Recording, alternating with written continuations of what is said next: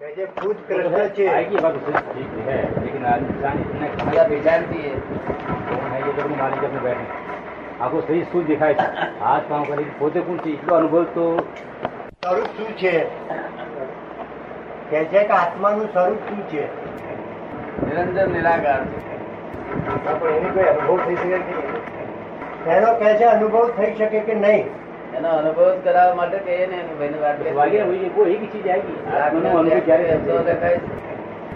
Payment નહીં થાય ચાલશે ચેક વગેરે જોઈએ.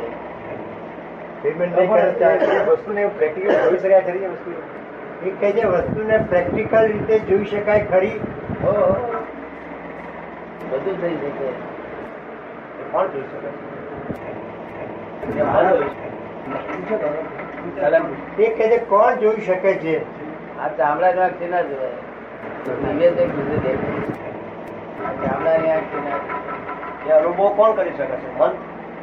એ અનુભવ કોણ કરી શકે છે કે મન કરી શકે છે? નહીં અહંકાર કરી શકે. આ અહંકાર કરી શકે અનુભવ.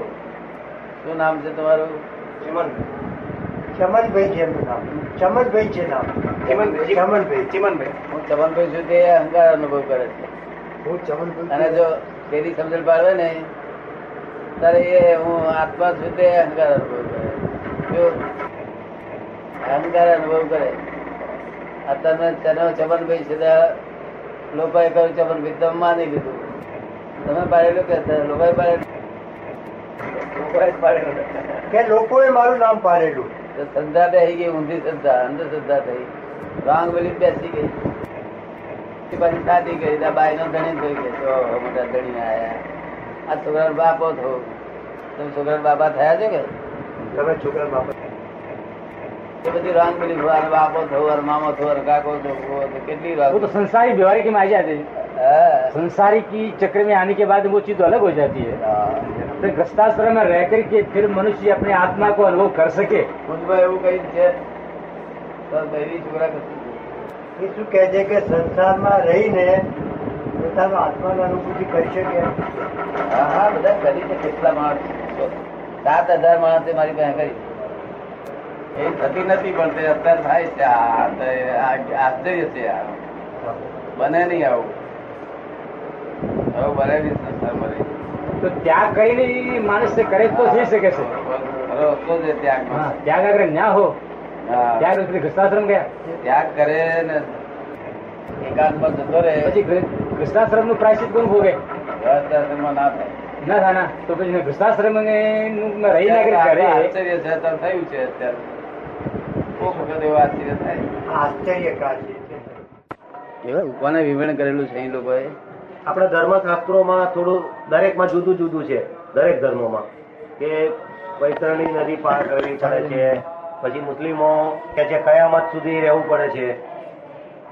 આપણે હિન્દુ ધર્મ કે છે વૈતરણી નદી પાર કરવી પડે છે હિન્દ- મુસ્લિમો કે છે કે કયામત સુધી કબરમાં પડી રહેવું પડે છે. એ બધી વાત બધી આ વાત બધી ફૂલ વાતો છે આ વાત સત્ય નથી મૂળ સત્ય નથી આ. બરાબર. મૂળ સત્ય શું?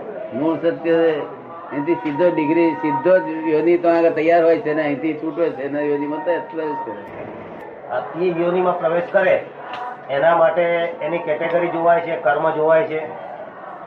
આ જે યોની એને બીજી પ્રાપ્ત થાય છે એના માટે એના કર્મ જોવાય છે? ના જોવાનું કરવાનું કોઈ શું છે નહીં. નિયમ જ એવો છે કે એને એને આકર્ષણ જ એવું છે કુદરત વચ્ચે બીજા બાળકની જરૂર નથી બીજી શક્તિની જરૂર નથી. શક્તિ બીજી છે જે કામ કરે છે તે પણ એ તો એ જળ શક્તિ છે. આકર્ષણ જ એવું છે કે એ યોની એને પ્રાપ્ત થઈ જાય. એક બાજુ આ સંજોગ ભેગો થવો આ અહીંયા સંજોગ તૂટવો. અને ઘણા વખત તો માણસનો જીવ અહીંયા આગળ પણ હોય અને દિલ્હીમાં યોનીમાં હોય. એ કઈ રીતે આત્મા સંકોચ વિકાસ વિભાજન થાય છે? સંકોચ વિકાસનું સાધન છે. અચ્છા હા અહીં પણ હોય પણ ત્યાં પણ હોય. નવી ઠેકાણે હા, ત્યાં શરૂઆત થઈ ગઈ હોય નીકળી ગયો ના પેલો હોય. એમ પણ બને ઘણા. એટલો એટલો- એટલો સંકોચ એ લાખ બધો મારી. સંકોચ વિકાસ. નું સાધન છે. સંસાર અવસ્થામાં સંસાર અવસ્થામાં. તો એટલે યોની તરફ પ્રાપ્તિ છે ને હજારો માણસોમાં એકાદ બે માણસ નથી થતી તે પ્રેતીઓની તરીકે આવી રહેતો હોય છે. એ નું કારણ શું? એ એને અહીં આગળ બહુ કોઈ જગ્યાએ વેર બંધ બહુ પ્રેમ બંધાઈ ગયો હોય તો એ પૂરું કરવા માટે એનો આ દેહ મળે નહીં એને એટલે બે દેશથી કામ કરવું પડે છે. હા પ્રવૃત્તિ કારણ કે એવી નહીં મળે નહીં એટલે પ્રેતથી પ્રેતમાં રહેવો પડે છે આ દેહ બાળી મૂકેલો હોય છે. એટલે સૂક્ષ્મ દેહ અને કારણ દેહ બે દેહથી એ કામ કરી દે સૂક્ષ્મ દેહ કારણ દેહ અને આત્મા આ ત્રણ ભેગા થઈને ત્યારે ભટક્યા કરે છે? અને ભૂખ લાગે ત્યારે કોકના શરીરમાં પેસીને ખાવું પડે. ભૂખ વગર તો આ આ સંસાર એવો છે કે મરી ગયા પછી ભૂખ તો ભૂખ તો જે સહન કરી શકતો જ નથી જીવ. દેહ ના હોય તો સહન કરી શકતો નથી. દેહ વગર ભૂખ સંતોષી બહુ અને ભૂખ ને ઊંઘ બધું જ જોઈએ. આ દેહ ના હોય તો જોઈએ. માધ્યમ દ્વારા. હા.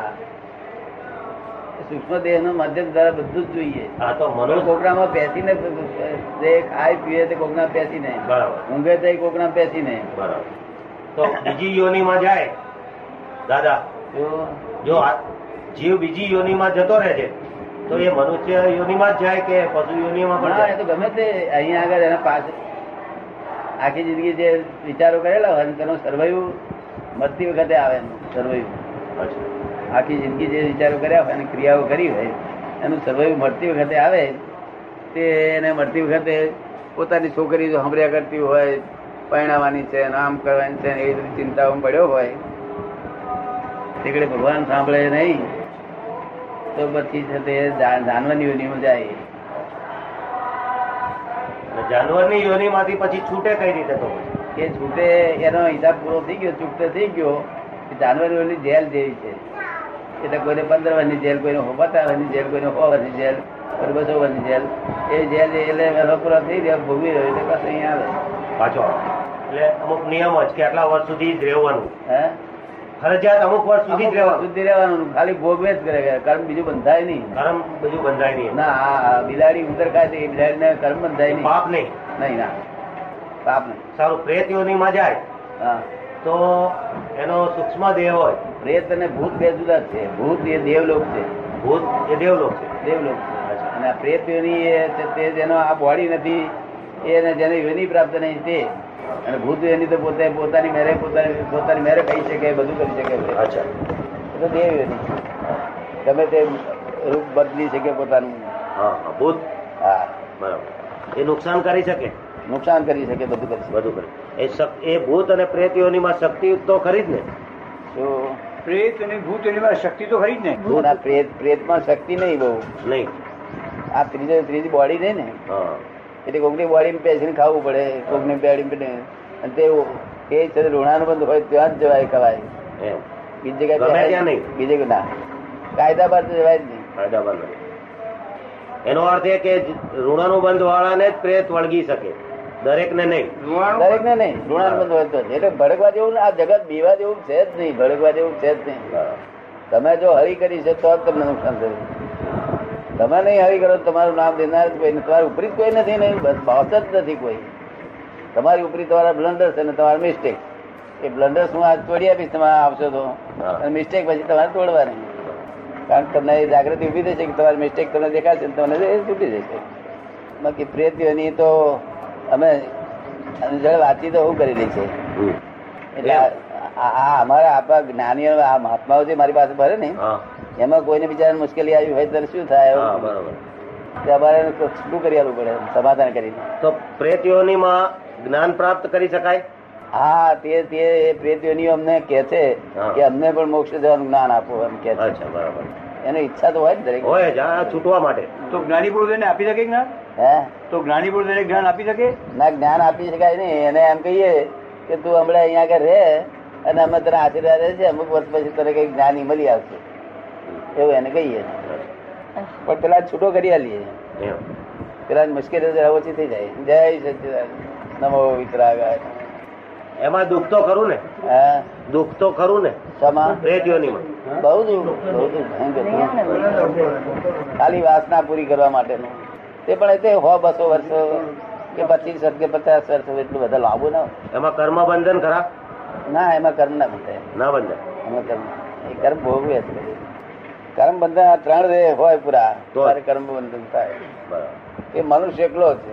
હું જાણું છું એ રીતે કે હું ચૈતન્ય છું અને આ જળ છે. ચૈતન્ય ને અસર થતી નથી ને જળ ને અસર નથી હા. એટલે હું અસર લીધો જ નથી મગજ મન અસર કાંઈ ઇફેક્ટિવ નથી. એટલે એ બોલે પણ મને એની અસર કઈ નહીં એમ. કે પોતે એ તો એનું ભાવ છે કે હું ઉષા છું. પણ એ પોતે તો ભગવાન છે. આ જગત શું છે? કોણે બનાવ્યું? શા માટે આપણે કોણ છે? આ બધા કોણ છે? શું છે? આ બધું જાણવું પડે તો જ તો કોણ સમજાવે બધું? વર્લ્ડ શું છે?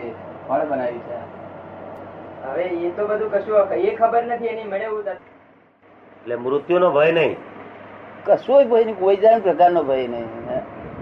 અને આખા બ્રહ્માંડના સ્વામી છે એવું અમને લાગ્યા કરે. અમારા બ્રહ્માંડના સ્વામી કાકા બે ના સ્વામી પણ નથી ને બિલકુલ. એટલે આખા બ્રહ્માંડના સ્વામી છે એવું અમને લાગ્યા કરે. અને કોઈ કોઈ અમને જગતમાં કોઈ પણ માણસ આ ગુનેગાર છે એવું અમને દેખાય નહીં. એક પણ જીવ ગુનેગાર છે સાપ પેલાને કહી તે એમને ગુનેગાર છે એવું ના લાગે. એનું કારણ? કારણ ખરેખર હકીકત એવી જ છે હકીકત વાસ્તવિકમાં એવું છે. જગત પોતાની દ્રષ્ટિથી બધું જોઈને બોલે છે આવું બધું. આ જગત રચાયું છે તો પોતપોતાની જુદી જુદી દ્રષ્ટિઓના આધારે રચેલી છે મૂળ છેલ્લી દ્રષ્ટિ આવી છે કે કોઈ કશું કોઈ છે કોઈ ગુનેગાર છે જ નહીં જગતમાં. અને આ જે ગુનાઓ દે- દેખાય છે તમારા ગુનાઓનું ફળ છે. શું છે? ગુનાઓનું ફળ છે. હા બસ. ગુના નથી. તમારા ગુના નહીં ગુનાઓનું ફળ આવે છે. ગુનેગાર કોઈ છે જ નહીં. કોઈ ગજા કાપનારી ગુનેગાર નથી કોઈ નથી. પણ આ દ્રષ્ટિ તમારી જ્યાં સુધી લો દ્રષ્ટિ છે ત્યાં સુધી એક્ઝેક્ટ દ્રષ્ટિ પર આવો ત્યારે કોઈ ગુનેગાર લાગશે નહીં અને કોઈ દુનિયામાં મરતું જીવતું નથી. મરતું જીવતું નથી. છે જ નહીં આ મરતું જીવતું. આ બધી પોતપોતાની દ્રષ્ટિ લીધે દેખાય છે. મરતું જીવતું છે જ નહીં આ ભૌતિક રીતે તો આપણે બધું અનુભવીએ છીએ અને જોઈએ છીએ. મરી જાય છે માણસ પછી મૂળ મૂળ હકીકતમાં કશું છે નહીં. મૂળ હકીકતમાં કશું છે નહીં.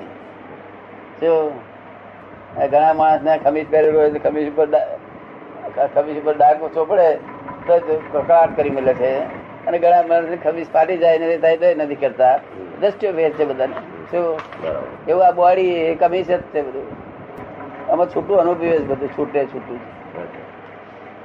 હમણાં પગે ફ્રેક્ચર થયું હતું. એ લોકો કે તમે જાતે કરી મેં ભાઈ જાતે ના કરે આ લોકો અહીંના આ સાધુ સ્ત્રી શું કરે બધા ત્યાગી બધે એ અમે જ લોકોનું દુઃખ લઈ લે છે. કોઈ કોઈનું દુઃખ લઈ શકે નહીં. ના લઈ? બધું આ ઠોકાઠોક છે. સમજ ને અને હું અમે આયુષ અમારે જે વધારવું એટલું વધારી શકીએ. કૃષ્ણને કૃષ્ણને આમ તીર વાગ્યું ને પાણી કરતા પાણી પાણી પાણી કરતા કરતા મરી જાય એવા આ કૃષ્ણ ભગવાન વાસુદેવ નારાયણ જે શું કહેવાય તે એ આયુષ નથી છે કે આ લોકો કહે છે અમે આયુષ વધારી શકીએ. બધા ગપ્પા મારે છે લોકો ચાલે છે મારે ચાલે છે. જય સચિદાન જય સચિદાન એટલે વાસ્તવિક તમારે જે જાણવું હોય તે વાસ્તવિક બધી અહીંયા મળશે. બીજું બધું તો જાણો જ છો તમે દ્રષ્ટિ લોકોની હશે તે. એ દ્રષ્ટિબિંદુ છે બધા અને વાસ્તવિક દ્રષ્ટિબિંદુ નથી. એક્ઝેક્ટનેસ છે. અને આ તો બધા દ્રષ્ટિબિંદુઓ છે. જય સચિદાન શું નામ ભૂલી ગયો? નસીર. નસીર ઇસ્માઇલ. હે? નસીરભાઈ ઇસ્માઇલી. હા મુંબઈ મુંબઈ ને? મુંબઈ આયા હતા ને? શું નામ ભૂલી ગયા? નસીર નસીરભાઈ. નસીર નસીર. હા. સચ્ચિદાનંદ છે બધું. એટલે વાસ્તવિક દ્રષ્ટિની વાત પૂછવું બધી વાસ્તવિક દ્રષ્ટિ અમે કહીએ. લોકોને છે, જયારે તારે ત્યાં જવાનું છે એન્ડ પોઈન્ટ એ છે. તો અત્યારે આ દ્રષ્ટિઓ મરાયા કરવાનું છે, દરેકની જુદી જુદી દ્રષ્ટિ, જુદું જુદું દેખાય બધાને. ત્રણસો સાઠ ડિગ્રી. સેન્ટરમાં વસ્તુ એક જ. દરેક ડિગ્રી પરથી જુદું જુદું દેખાયા તો અમે સેન્ટરમાં રહેલા એટલે અમારે કોઈ ઉપર મતભેદ ના હોય. મને કોઈ કે, દાદા ચોર છે. તો હું પૂછું, ભાઈ, શા આધારે તું છું? કે, તમારે કોટની પાછળ લખેલું છે દાદા ચોર છે? એટલે હું કહું ભાઈ, બરોબર છે. દાદા ચોર જ છે. ઠીક છે. એ બોલે છે તો એની પાછળ આધાર છે કોજી છે, એ માણસ બોલી શકે જ નહીં માણસ. માણસ સંદાસ જવાની શક્તિ નથી, તો શું બોલી શકવાનું? એની પાસે જ છે, એની પાસે ઇફેક્ટ છે ઇફેક્ટિવ છે બધું. તેથી ડાક્ટર પાસે જાય છે, મારો સંદાસ અટક્યો છે, એવું કે છે. મેં ફોરીના ડાક્ટરો બધા ભેગા કર્યા વડોદરામાં પછી ડાક્ટરોને કહ્યું કે સંદાસ લેવાની શક્તિ તાર બુમા બૂમ કરવા મળે તમારે અટેક છે, તારે ખબર પડશે કે મારે બીજા જરૂર જરૂર પડી હા તારે સમજાય. કે બીજાની જરૂર પડશે ત્યાં તમારી શક્તિ જ નથી. આ તો કુદરત ચલાવે છે. પુણ્ય ને પાપ ને લીધે ચાલ્યા કરે છે. સંદાસ થાય છે સંદાસ જ ના થાય. તો અને જે પોતાનો જે પુરુષાર્થ છે, એ જાણતા નથી. પુરુષાર્થ છે એ જાણતા નથી. અને ડિસ્ચાર્જ ભોગવી રહ્યા છે ચાર્જ જાણતા નથી પુરુષાર્થ ને પ્રારબ્ધ ભેદ સાચા સમજાયા નથી આ બધા. તમે અહીંયા આવ્યા તે પુરુષાર્થ કર્યો પ્રારબ્ધ કર્યો? પુરુષાર્થ પહેલા. અને પુરુષાર્થ. પુરુષાર્થ પહેલા અને પ્રારબ્ધ પણ ખરું. કે પ્રારબ્ધમાં ના હોય પ્રારબ્ધમાં ના હોય તો પુરુષાર્થ મારો નિષ્ફળ નીવડે. પ્રારબ્ધમાં ના હોય તો પુરુષાર્થ મારો નિષ્ફળ નીવડે. અહીંયા આવું ને ખબર પડે દાદા જતા રહ્યા. પ્રારબ્ધ ના હોય તો પુરુષાર્થ કર્યો નિષ્ફળ નીવડે. હા. અહીં આયો હોવ ને દાદા જતા રહ્યા હોય. પ્રારબ્ધ એટલે શું અમે કહેવા માંગીએ છીએ? કે જેમાં એક બીજી વસ્તુની જરૂર પડે છે વચ્ચે. બધા સંયોગોની સંજોગો ભેગા થાય તો કાર્ય થાય નહીં તો થાય નહીં. તો અને પુરુષાર્થમાં કોઈ સહયોગની જરૂર નથી. જરૂર નથી. ક્રમ કેમ રાખવામાં આવ્યો એનું કારણ એ સમજાવો ને. એ કે છે આપણે આપ અક્રમ માર્ગ કહો છો. આપ અક્રમ માર્ગ કહો છો તો એમાં જ્ઞાનની વિધિનો ક્રમ કેમ રાખવામાં આવ્યો છે? એ ક્રમ નો કહેવાય. એ ક્રમ ના કહેવાય? હે? આ જ્ઞાનની વિધિ જે કરાવો છો એ ક્રમ ક્રમ ના કહેવાય? અક્રમમાં એ ક્રમ કેમ? જગતમાં બધું જ ક્રમ જ છે ને. અક્રમ તો માર્ગ છે. માર્ગ તમને બતાવીએ ક્રમમાંથી અક્રમ માર્ગ બતાવીએ. ક્રમમાં જ રહેવાના ખાવું પીવું બધું ક્રમ જ ક્રમ છે ને. એમાં તમને અક્રમ રસ્તો બતાવી દઈએ તો આગળ ભેગા થાવ એટલે. ક્રમ તો ખરો જ ને. આ બધું ખાવું પીવું ઉઠવું હોય જવું બધું ક્રમ જ કહેવાય. અક્રમ નો રસ્તો બતાડી દઈએ તમને. તમારી જે દ્રષ્ટિ છે તે દ્રષ્ટિ બદલાઈ જાય.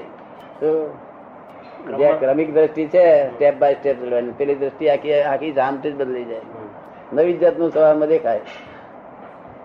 એ તો દાદા મેં જ્ઞાન લીધું પણ મને તો કોઈ અસર નથી થઈ. મેં જ્ઞાન લીધું મને કઈ અસર થઈ નહીં.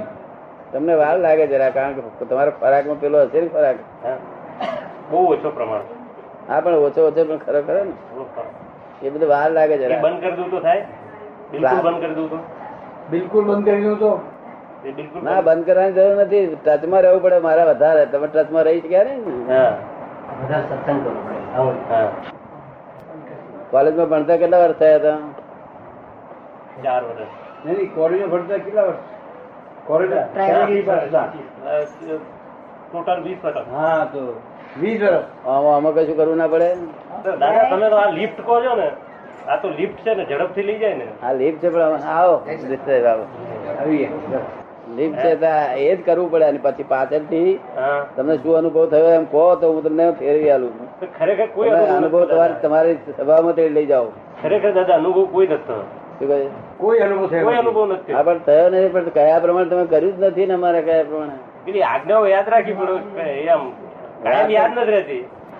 એનું કઈ આજે ફરી બેસી જાવ આજ ફરી બેસી જાવ પછી કયા પ્રમાણે કરવું પડે? આ વ્યવસ્થિત કોણ જાણે એવું ચલાવે કે યાદ જ નથી રહેતું? પછી રોજિંદા વ્યવહારમાં એવા ગુંચવાઈ જવાય. વ્યવસ્થિત એવું ચલાવે કઈ યાદ જ નથી રહેતું? ભૂલાઈ જવાય છે. કઈ યાદ જ નથી રહેતું. વ્યવહારમાં એવા ગુંચવાઈ જવાય છે રોજિંદા કે પછી આ યાદ નથી રહેતું? આમ મૌખિક રીતે યાદ રહે કે યાદ રાખવાની કશી જરૂર જ નથી. અમારે કયા પ્રમાણે જ કરે છે. કશું યાદ રાખવાનું છે જ નહીં. આ અમારે કયા પ્રમાણે બોલ બોલ જ કરવાનું છે ખાલી.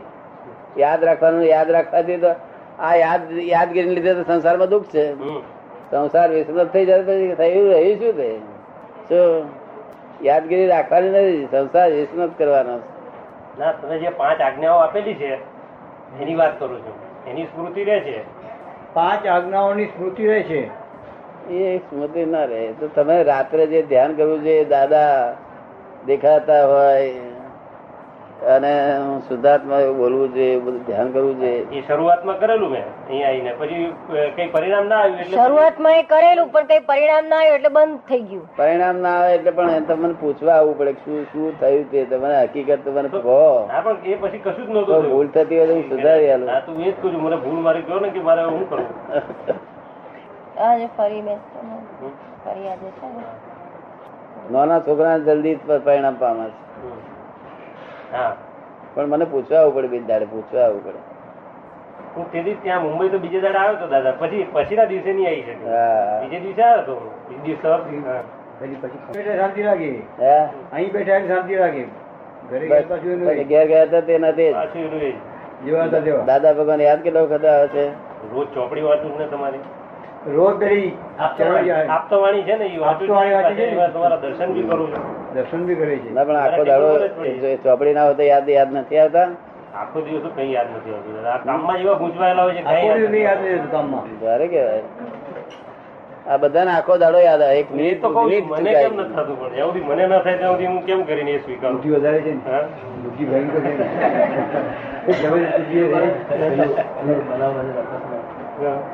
ને. ચોપડી. હા.